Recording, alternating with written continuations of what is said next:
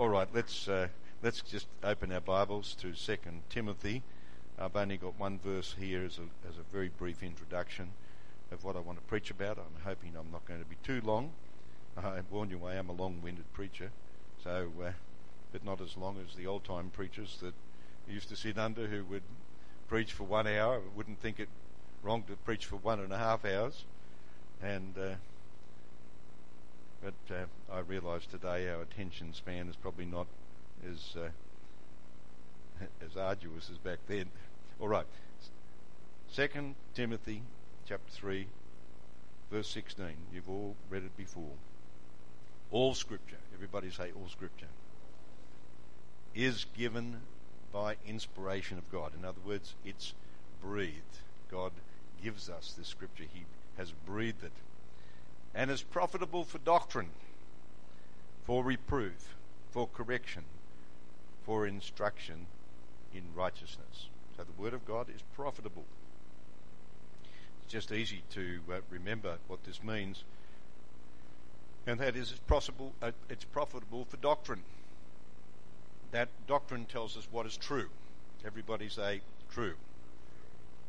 That's what doctrine does. But the Word of God doesn't stop there because it says it's also for reproof. Reproof tells us what is not right. All right? When you get reproved, when a child gets reproved, it's being told what it's done wrong. So reproof tells us what is not right, and the Bible tells us what's not right as well. And then also for correction. Everybody say correction. Correction is how to get right. So the Bible doesn't just tell us that we're wrong, but it tells us how to get right. All right? And then finally, it says, for instruction in righteousness. And that means it tells us how to stay right. Instruction. We are, we are taught. So just knowing things is probably not good enough. We, we need to be taught. Anyway, uh, I, uh, I've read that because this morning uh, we're going to go to a book of the Bible that many, many people think is rather shallow and possibly just a bit of a story. And uh, let's, uh, let's read it and then forget about it. But it is an exceptionally important book in the Bible. It is the book of Genesis. I'm very much a New Testament preacher, and out of the book of Genesis, I'm going to be preaching the New Testament. All right, amen. The title of my message is The First Questions. The First Questions. The book of Genesis, the book of beginnings, has a lot of firsts. After all, it's the first book in the Bible. And uh, it's the first place that God mentions many, many things. And uh, we're going to look at three questions that come up in the book of uh, Genesis this morning. I don't know about you, sometimes when we get asked questions, people get uneasy. Now, if I came down there and started, more like I used to be a school teacher, ask people questions in the class, you would get pretty uneasy, wouldn't you? Amen? Oh, yeah. And I, I, I was a terror as a teacher because all my students knew the first questions would be directed to all the students in the back row. and they would, they would come to that door and they'd make sure they were in the front. Nobody wanted to be in the back, in the back of the line because when they got into class, they got the back seats and they knew then what would happen. Anyway, I'm not going to make you feel uneasy, at least not just yet anyway. So uh, if I see you going to sleep. okay, so, but questions in general challenge us. They make us, uh, uh, they test us, and sometimes they even cause us to ask questions uh, about our deepest intents. You know, like our parents are saying, What are you doing? Why are you doing that? And uh, we learn that as a child, don't we? However, today, as I've said, I want to examine some special questions. I think they may be the first three questions asked in the Bible. And uh, so, therefore, they have to be significant. Yes, we, we know about the book of Genesis. We know that it, uh, it chronicles uh, the, the creation, which is exceptionally interesting. Uh, and as we read on, not only do we realize uh, that it's interesting, it's more than a history book. Yes, there's a lot of history there to reading, but if you begin to study, there is a lot of instruction there because stories are not given or told in the Bible just for the fa- sake of like storytelling. No, a story is told in the Bible and it has a story behind it.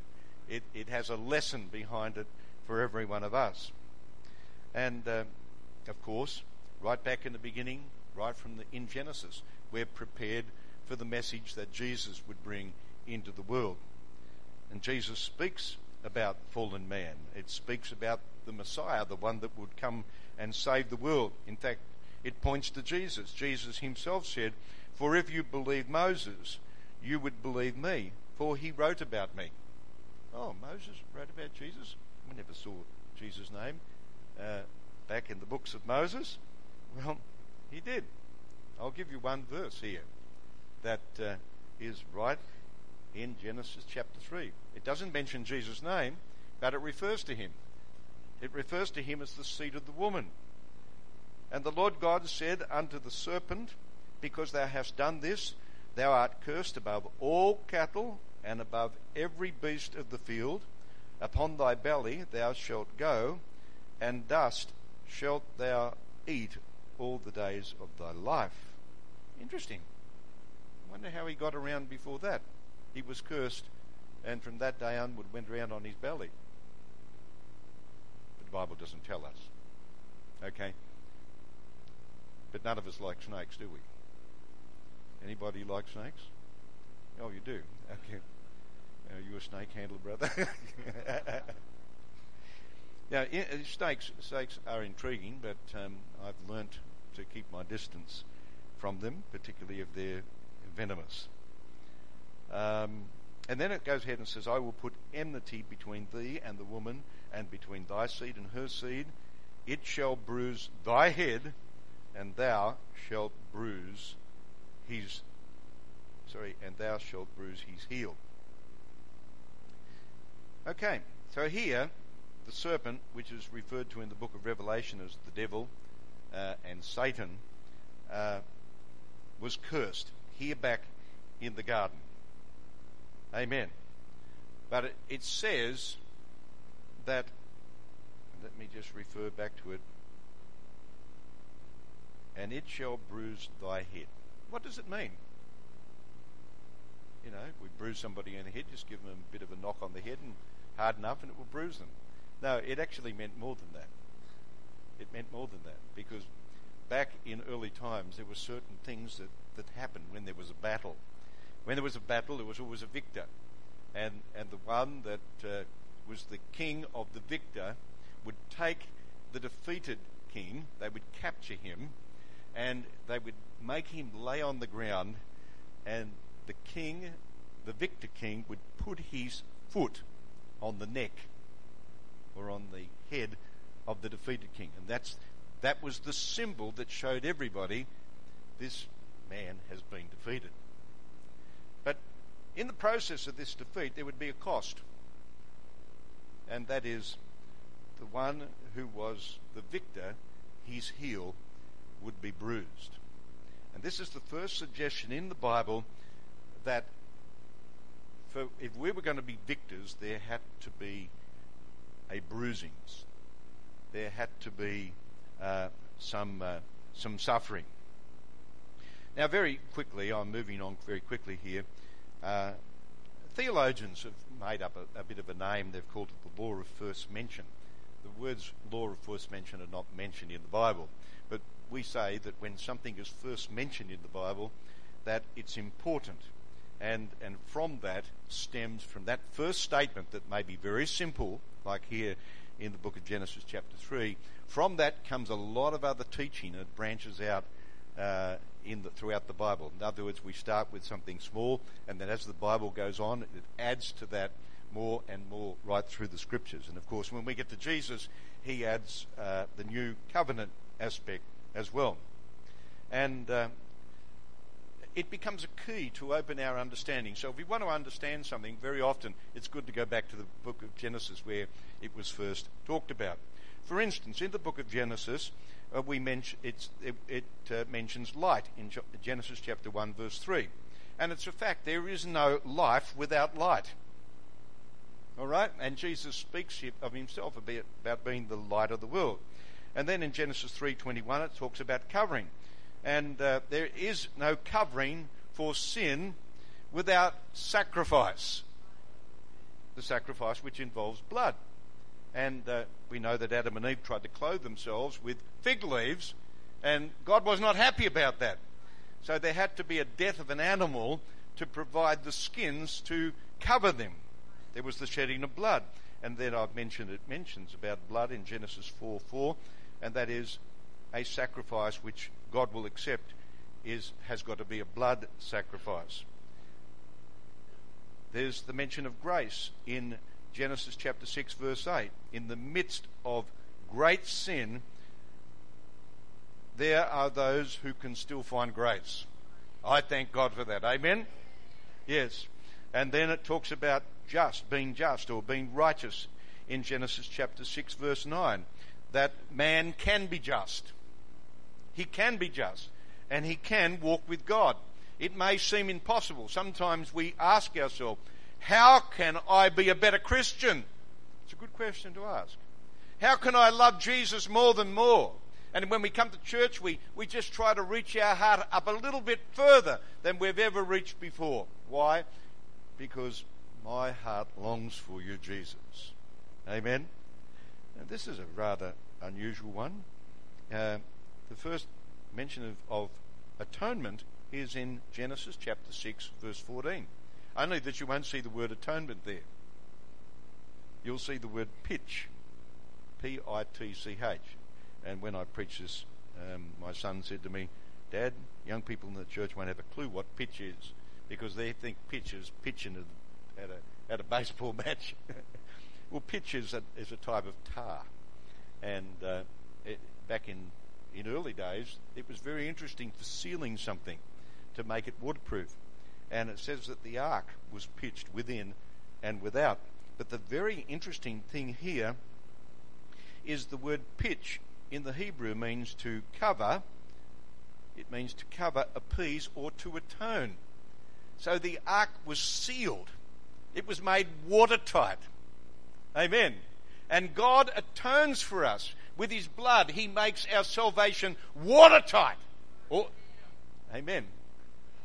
Amen it makes us so that we can survive.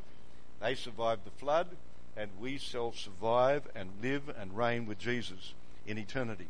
First mention of covenant is made in Genesis chapter 6, verse 18.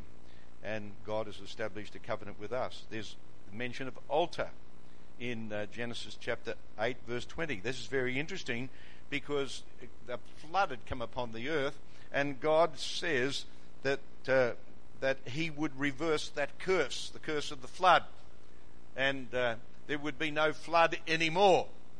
Hallelujah. So the curse which is upon us can be reversed if we can find an altar where we can worship God and lay our lives upon that altar. The first mention is, of wine is mentioned in Genesis chapter 9, verse 21. It's a warning because Noah's drunkenness led to one of his sons being cursed.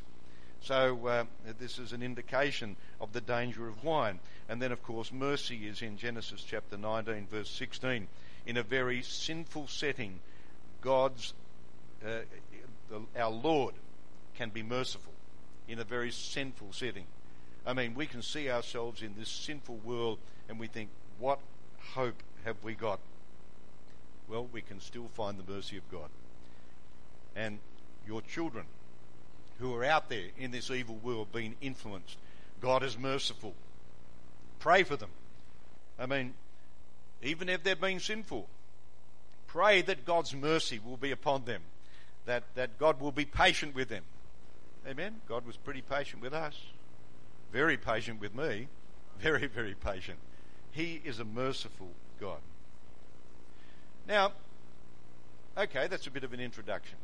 So, with each one of us, do you really realize who you are? Do you realize that you have been made in God's image? You've been made in God's image. We, we actually are the highest order of God's creation. He created us in His image so that we could have a relationship with Him. what that means is, is uh, he's not air and we're rock. Okay? What that really means, he made us godlike with a small g. He made us with a nature that was similar to his. And that's, uh, we can know God because somewhat he's like us, but far, far greater than us. Uh, we are sinful. We have fallen. But uh, this is wonderful to know because this is why we can communicate with him. And this is why we can love him. And this is why we can know he loves us. The animals don't enjoy that experience, but we do. Man fell. He fell from that close relationship uh, that Adam and Eve had in the garden. But of course, God's plan continues because he wants to restore us back into that wonderful fellowship that we had in the beginning before we fell. What, what is your relationship with God? My challenge here this morning is what is your relationship with God? I remember as a young man, um, I went to a, a, church and we used to sing hymns. I love hymns. I love modern choruses too. But back then we used to sing this beautiful song, and, and I know it's old fashioned, but back then it used to touch my heart. I come to the garden alone while the dew is still on the roses, and the voice I hear falling on my ear, the Son of God discloses, and he walks with me, and he talks with me, and he tells me I am his own, and the joy we share as we tarry there, none other has ever known somehow there's some real depth in some of those old, those old hymns, isn't there? But do you talk with him? Can you sing that? I remember when I used to sing it, I would, I was, yes, Lord, I want to walk with you. I want to talk with you. Lord, I want a very, very close relationship with you. And it's so easy to come to church and just know about God. We can sit here and hear the preacher today and and know all about the Word of God and know about God, but not know Him. Paul yearned for a close walk with God. He said that I may win Christ and be found in Him, not having mine own righteousness, which is of the law, that is, just according to the commandments, but that which is through the faith of Christ, the righteousness which is of God by faith, that I may know Him and the power of his resurrection and the fellowship of his sufferings, being made conformable unto his death, if by any means I might attain unto the resurrection of the dead. By knowing, Paul was saying, by knowing him, I'll know the, his power. And uh, I, he was saying here that I want to be so close to him, I'm willing to be conformable unto the same sufferings that he experienced. And that, that's it. There's an altar. yes, if you want to get right with God, there's an altar. And you've got to put yourself on that altar. And so, as I've said, I want to open your understanding a little bit today about what I think are the first three questions in the Bible. The first three questions. And of course, being the first three questions, they're important. So you may like to take some notes. I'm, I'm not really an evangelist. Uh, I, I, never have been. I was uh, my gift is teaching. So whenever I sort of get revved up a little bit and I get in evangelistic gear, it's slippery. It just slips back into teaching again. so, um, and my first pastor one day when he said, "Johnny, you need to evangelize," it was a bit like uh, uh Paul telling Paul, uh, Timothy to do the work of an evangelist. Anyway, after I tried to evangelize that, evangelize that day in a service, he said, "You're an evangelist bootlace." So you've got to understand my father-in-law. So, so the first question in the Bible, and we'll read it in a minute, is asked by the serpent. The first question is asked by the serpent he questions God's goodness. Now, isn't that significant? because he's still about the same tricks. He questions the goodness of God. I mean, this tells us the very nature of the devil right from the start. Have you ever, ever been in a mind to doubt if God really, God's way really is the best? You don't have to nod, but I know every one of you should be nodding. You believe in God, but you wonder if there are exceptions to some of His commandments. Or maybe even though God says something's wrong, you've thought it's worth trying out anyway. Don't have to nod, but everybody's nodding in their hearts because this is the nature of sin. We don't like to think that we would ever listen to the voice of Satan and, and sin. But we do sin. And God has so abundantly provided for us. Right back in the beginning, excuse me, please. He uh, he gave us the garden, and uh, Adam and Eve were there. It was an enormous garden. There's no way in the I suppose in the brief time that they lived there that they could have ever ventured into the corners and the reaches of that of that garden. There was everything they needed in that garden. And God said, It's all yours except for just one thing. One thing. Now, you know as well as I do, when you're a child, if your mum said, don't go to that cupboard, that's the very place you couldn't get out of your mind. There's got to be something in that cupboard that she doesn't want me to see. Or she doesn't want me to eat. Or, I have just cooked something special and put it in the fridge. I don't want you touching it. And the moment mum's gone out of the room, well, the first thing is, I'll just have a look. I'll just have a look. That's what happened here. I'll just have a look. Then, when I was in school, in primary school, there was a story about a boy who was sent down the street to buy a, a jar of honey by his mother. And uh, when he purchased the honey and walking back to the house, he thought, I'll just have one taste. And the question that goes on and the question when he got back, how come the, the honey jar is half full?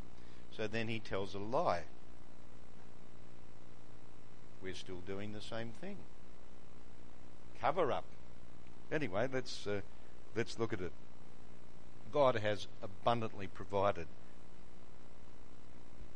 so many things in our life, and He provided the woman that would meet His every every need. Good on you, ladies.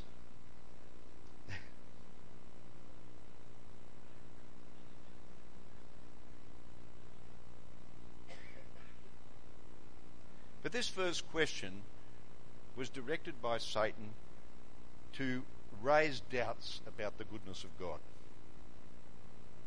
It says in Genesis 3, verse 1, here it is. Now the serpent was more subtle than any beast of the field which the Lord God had made. And he said unto the woman, Yea, hath God said, You shall not eat of every tree of the garden? In other words, did he really say that? Well, it so happened that God did not say it to Eve, God spoke to Adam. But now, Satan, this serpent, is attacking the woman. Did God really say this? To some respect here, possibly also call, call, calling her husband into question. Did he really tell you the right thing? Did he really tell you you must not eat of this tree? Hey, you're missing out on something. The thought is sown in the mind, and this is the nature of the work of Satan to convince you that you're missing out on something. Strange how we find it very easy to listen to the voice of Satan. Recently I was in a home friendship group where we talked about hearing the voice of God. And uh, in my home friendship group, I have, um, well, my wife and I have three doctors, uh, a, a computer engineer, some highly educated people. And and we said, well, who's ever heard the voice of God? And we really had to think about whether we'd heard the voice of God. Then I asked, who's ever heard the voice of the devil? And everybody, yeah, we have heard the. How come we can hear the voice of Satan and we find it hard to hear the voice of God? Well, let me tell you. You can't hear something if it's turned down, and something else is turned much louder. And there's something that makes the voice of Satan very loud in your life, and that's your flesh. Because Satan will appear to your, appeal to your flesh. Turn up the volume, your needs, what you want, what you need.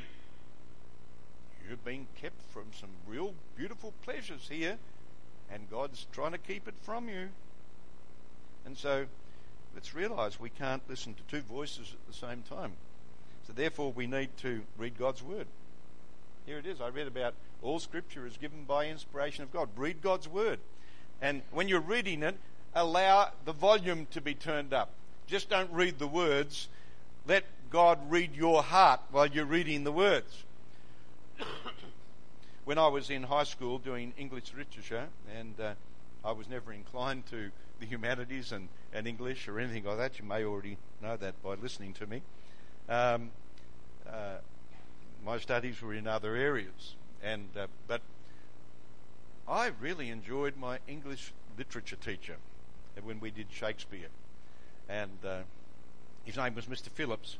He bought English literature alive, and I didn't ever think Shakespeare could ever be alive, but When, when he taught it, he jumped across the room. He was in the sword fights and he was in everything, you know, the, the pound of flesh. And he, he described, just imagine carving a pound of flesh off somebody.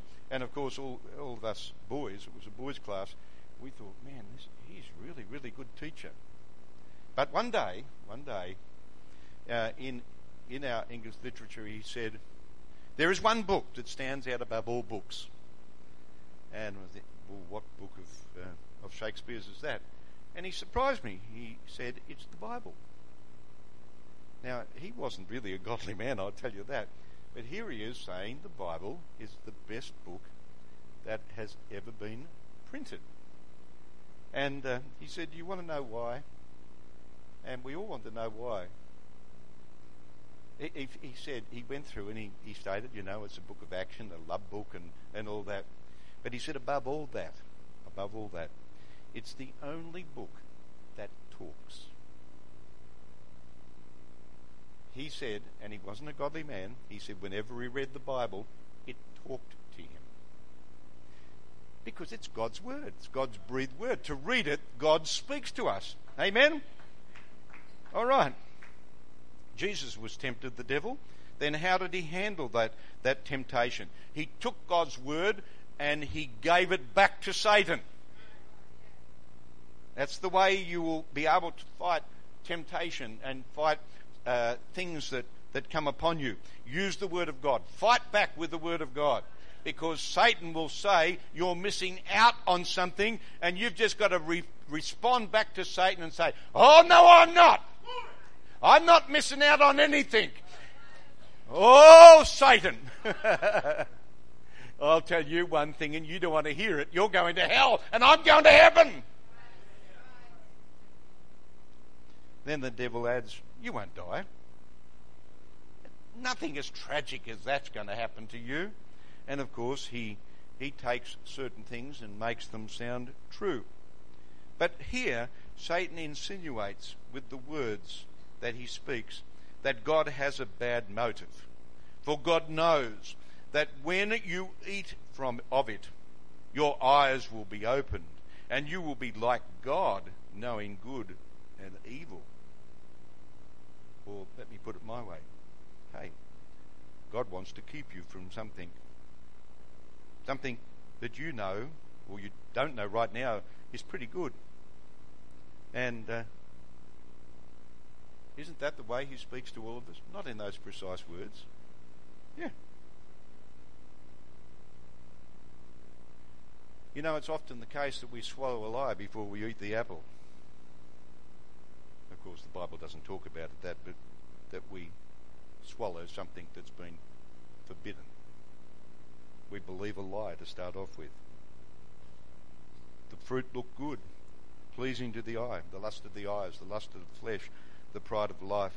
They showed, they, they, they realized that, that, that their, their eyes were open. They were sinners. They, they hid themselves. They sewed fig leaves together. Strange how men are still sewing fig leaves together on the beach these days, um, thinking that's going to cover their nakedness. But God wasn't happy with those fig leaves. Why wasn't He happy with the fig leaves? Because it wasn't just about their natural being, because their nakedness. They were spiritually naked now, and they needed a covering. and so Adam and Eve's relationship was broken. The very first thing they did was tried to hide. They tried to hide. If only we would stop hiding. If we sin, we have an advocate with the Father, Jesus Christ the righteous. Come to the altar and seek Him. You don't have to hide Him. I'm not telling you you have to tell man about it. But if we confess our sin, He is faithful and just to forgive us of our sin and to cleanse us from all unrighteousness. Of course, coming and kneeling at the altar is, uh, is not something easy because you've got to bury your pride before you come out here. We all know we're not we're not foolish enough just to know that if we kneel at an altar that that's going to solve everything. You've got to come and pull your heart out before God. It says godly sorrow works repentance, the Bible says. So, whenever we fall away from God, He is searching for us. And so we come to the question in the Bible, the first question God asks in the Bible. We've just handled the first question that Satan asked, but now the first question that God asks. Excuse me. A, a bit of a bad cough which is persisting over a couple of days here. You want to know what God, the first question God asks? This is a revelation. They have sinned. They have disobeyed God. Now they're hiding. Does God know where they are? Of course He does. You can't hide from God. Nobody can hide from God. Not only can He see you, but He can He knows the thoughts of your heart. And so they're hiding from God in the garden behind the bushes. So God goes through a process because He wants them to know that He's looking for them. Where art thou, Adam, is the question. Now, please understand, these are the first humans who walked upon the face of the earth. They have just done what God told them not to do. And as a result of that, all of humanity has now fallen. As by one man sin entered into the world, and death by sin, and now death has passed upon all men. Do you realize what happened at that particular moment? Well, our inclination would be wipe them out! After all, that's why we sin. Not, that was not God. Adam, where are you? And as I said, he knew where they were. Adam, where are you? And God is still looking for those who fall into sin. He's still looking for his fallen creation. This shows the heart of God. We've already looked at the heart of Satan, but now we see the heart of God as a forgiving God, a God who pursues after us, even though we have sinned, even though we have disappointed Him, even though we have ruined everything. A God who comes looking for us. Where art thou, Adam? Where are you? I'm looking for you. And every time you come into church, He's looking for you. And you're sitting there thinking you're hiding. We're not hiding. We can't. Fools to even think that we can hide anything from God. But we have a free will. We have a free will. We've got to come out from undercover and say, Lord, I want to bury my pride. And I'm going to tell you, Lord, how much I really, really need you. I need you. And I can hear your voice, but something's telling me, hide. But oh God, help me to reach out to you. Yeah, when you come out of hiding, God will ask some other questions. Well, how did you know that you were naked? So there's a little bit of confession about things got to go on. Uh, well, God, yeah, I've sinned. I'm a rebel. That's the basis of sin is rebellion. You sinned because you rebelled against God. You did what you thought you knew it was wrong, but you just thought you would try it anyway. Just think if you want to know very much about God, just think of your relationship with your children. And think about the way you behaved yourself when you were a child. Because God deals with us as children. Yeah? I've already said, tell a child they're not to do something, and they will seek to do it. Yeah. Am I telling you something you don't know? My little grandson, he was on the back veranda. I'd been doing a bit of work. He's got a, a plastic drill set, and he goes around the house. He's a bit of a terror, drilling everything screwdrivers and all that. He's got this toolkit. And he came out on the back veranda and he was walking with me and his eyes looked up and his granddad's drill. The real thing. I could see him there. He's a three, three year old, you know. And I said, Don't you touch that. You must not touch. I was getting a charge. You mustn't touch it. My wife was out shopping and and he would, then came in with me into the family room, and I heard the door open, and I he, my study his window was out on the back veranda, and there I see him. and he's on the back veranda when I come out, and he's looking at my drill. He was only looking, but he was he was con- contemplating touching. I said, I told you not to touch it. Get inside. So he goes back inside. But he was out there again before the day was finished. That's the nature of things. Let me tell you, God's not keeping anything good from you. Because I can tell you right now, my grandson get hold of that drill. God, if he gets hold of that drill, he's going to hurt himself. And he will come searching for you. But I want to tell you that the God who is looking for you will take care of the liar that gets in your ear. Because Jesus, Jesus is the victor. So, what about the final question? The final question is the question that man asked God. In Genesis chapter 4, verse 8, we know that something tragic has happened. We know that two brothers went out to offer up sacrifices. One was a shepherd or looked after after animals, and the other was a tiller of the ground. They both brought sacrifices. Somehow, it implies in the Bible that they should, both knew already the sacrifice that they should bring. But Cain was very happy with the work of his hands because he was a tiller of the ground. He had beautiful vegetables, nice ripe corn, and pumpkins, and beans, and peas, and all that sort of thing. And he thought, I'm proud of this. I'm going to offer what of my substance unto the Lord. And God was not happy with it. He, please understand, Please understand here that it wasn't like God came down with him on him with a ton of bricks. He told Cain that he was happy with Abel's sacrifice. The implication in being it was an animal sacrifice, blood had been shed.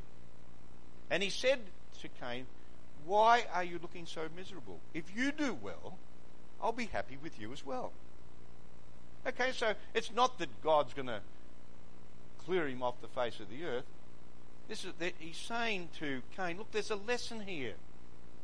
If you do well, I'll be happy with you. But if thou do, if you do not do well, beware. Sin lieth at the door. In other words, if you don't take my correction, there could be some very serious consequences that will compound out of this. And then we know what happened.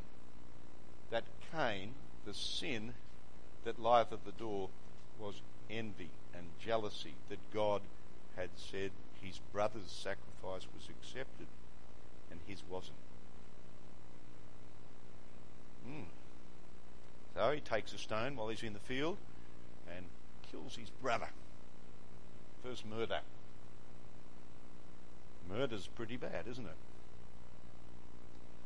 We may have a murderer here sitting in this church this morning.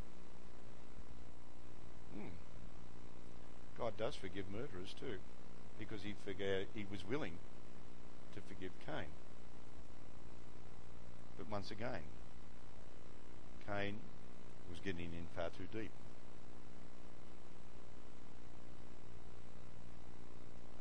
And so, God comes to Cain. Says, Where's Abel? Of course, God knows where Abel is. He says, I don't know. Am I my brother's keeper? So here now, Cain is asking God a question Am I my brother's keeper?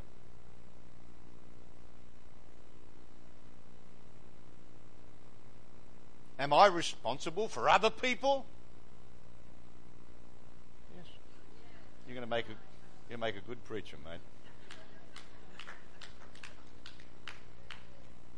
You see, we live in an insular world where we don't think we have any responsibility for anybody else. But Jesus says, Love your neighbour as I have loved you. Yeah? If you look at your Bible, it talks about the love of God. Not only talks about how much God loves us, but as we, his children, should be loving other people. Yeah. How many in, in how many people sitting in here before they became Christians committed terrible sin? Yeah. None of us are immune.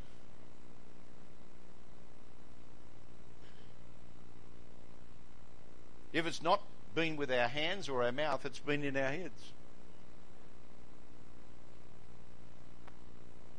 And therefore, our brothers and our friends, our neighbours, whoever they are, we are God's means of showing people love. We need to stop saying, is that really my responsibility to care about them? This is coming. We're talking about the first three questions in the Bible, and now the first question that man asks God is about his responsibility. These are important questions. Well, like when I said, you know, we're out there, Adam. Everybody's, oh, amen, hallelujah. Well, now I'm getting a bit closer to the bone. We do have this responsibility because if they're going to know the love of God, it's going to be through us. By this shall all men know that you are my disciples, because you have loved one toward another. And we know that's talking about within the church. But I can't go any further. I need to finish preaching. And I'm going to carry this on tonight when we go to the daughter work and talk about building bridges. How you can take the love of God into somebody else's life. But isn't it wonderful when we sort of get into the Bible and just look, well, the first three questions in the Bible? There's, there's more than that. There's so much here in the book of Genesis that, that you can glean. I, I, I uh, ran a Bible study when I was pastoring um, and uh, I'm going to run a Bible study. Four four things that come out of the book of Genesis, and I got into the second lesson, and God started to open my eyes, and then I realised I probably had a dozen lessons. By the time I taught the four, I had I already had probably two dozen lessons that I could teach, and I was most frustrated that I'd promised I would keep it to four lessons. And uh, and I didn't even see this back then. So, brothers and sisters, their relationship with God was broken. It was the blame game. It was the woman you gave me that made me do it. Yeah. Strange. We blame everybody except ourselves. Am I my brother's keeper? You certainly are responsible for yourself. And so, as a result of this, two brothers fell out, and families are still falling out with each other ever since then. With bitterness and fighting, it's plagued humanity. It all stems from back there, but we are the ones who will stop it in our lives, in our family, in our church.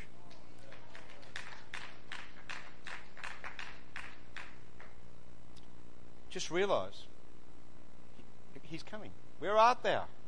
Where art thou? And then when he finds you, he says, If thou doest well, you will also be accepted. Aren't they words of encouragement? Aren't they beautiful?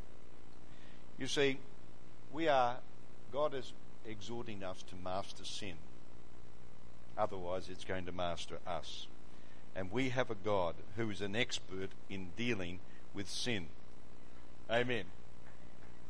Amen. And let nothing be named amongst you. You know, I, am absolutely surprised sometimes with church. When I was pastoring, I uh, I went to a, a, prayer meeting. Well, I thought, man, I didn't know anything that was going on in this church until I got to this prayer meeting. Because people in the prayer meeting were saying, "Oh God, you know what is happening in this church? This is happening, and, and that's happening." I thought, man, oh man, I don't know any of this. It wasn't prayer; it was gossip. Gossip under the guise of a prayer meeting. So I went out of there and I, I drew these, these, these cards up and stuck them in every room of the church. Rules when you're praying. You don't gossip while you're praying. You pray for people, but you don't pray about the precise problems. Oh, God, you know how this man's having trouble with his wife. And, oh, God, of course, God knows it. He doesn't need to be reminded, and neither does the congregation. The Bible says love covers a multitude of sin. Yeah, so when, when we see sin in our brothers and sisters in the church, we don't start praying about it openly. We cover it. We keep it quiet. We take it to God and we cover it with love. And we say, no, no, I don't want to expose that. God already knows it. He sees everything. We don't need to be telling God what's going on. He already knows. And the other people don't need to know either. So,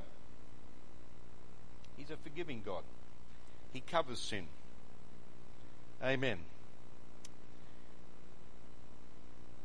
So we don't only have a responsibility to other people, but we need to tell people that God's searching for them. It's here. It's a lesson here. He's still searching for the lost. He's still searching for the wicked.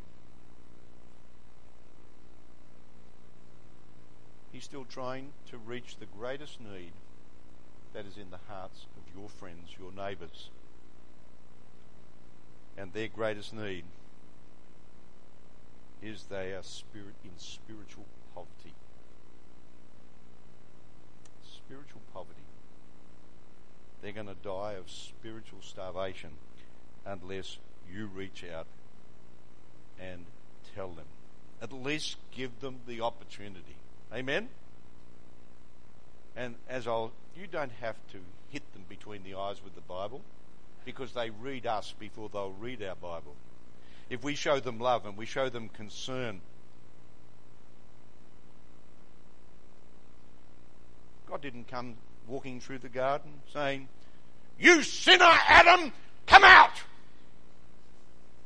He didn't. A loving voice cried out, Where are you, Adam? God was wanting to convey love, not judgment. He would deal with the sin. But that's the, that's the cry that comes to us this morning. It's the cry of love. The cry from God's heart to you.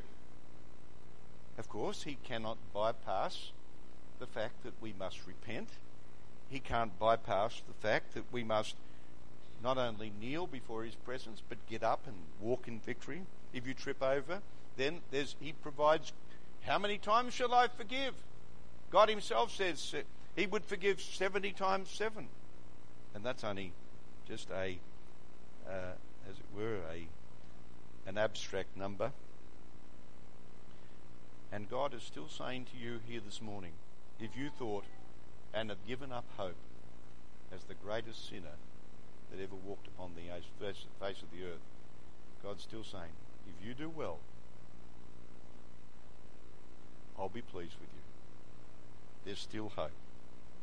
And Jesus is the one, who, the only one who can fulfill God's promises in our life. Will you trust in Him this morning?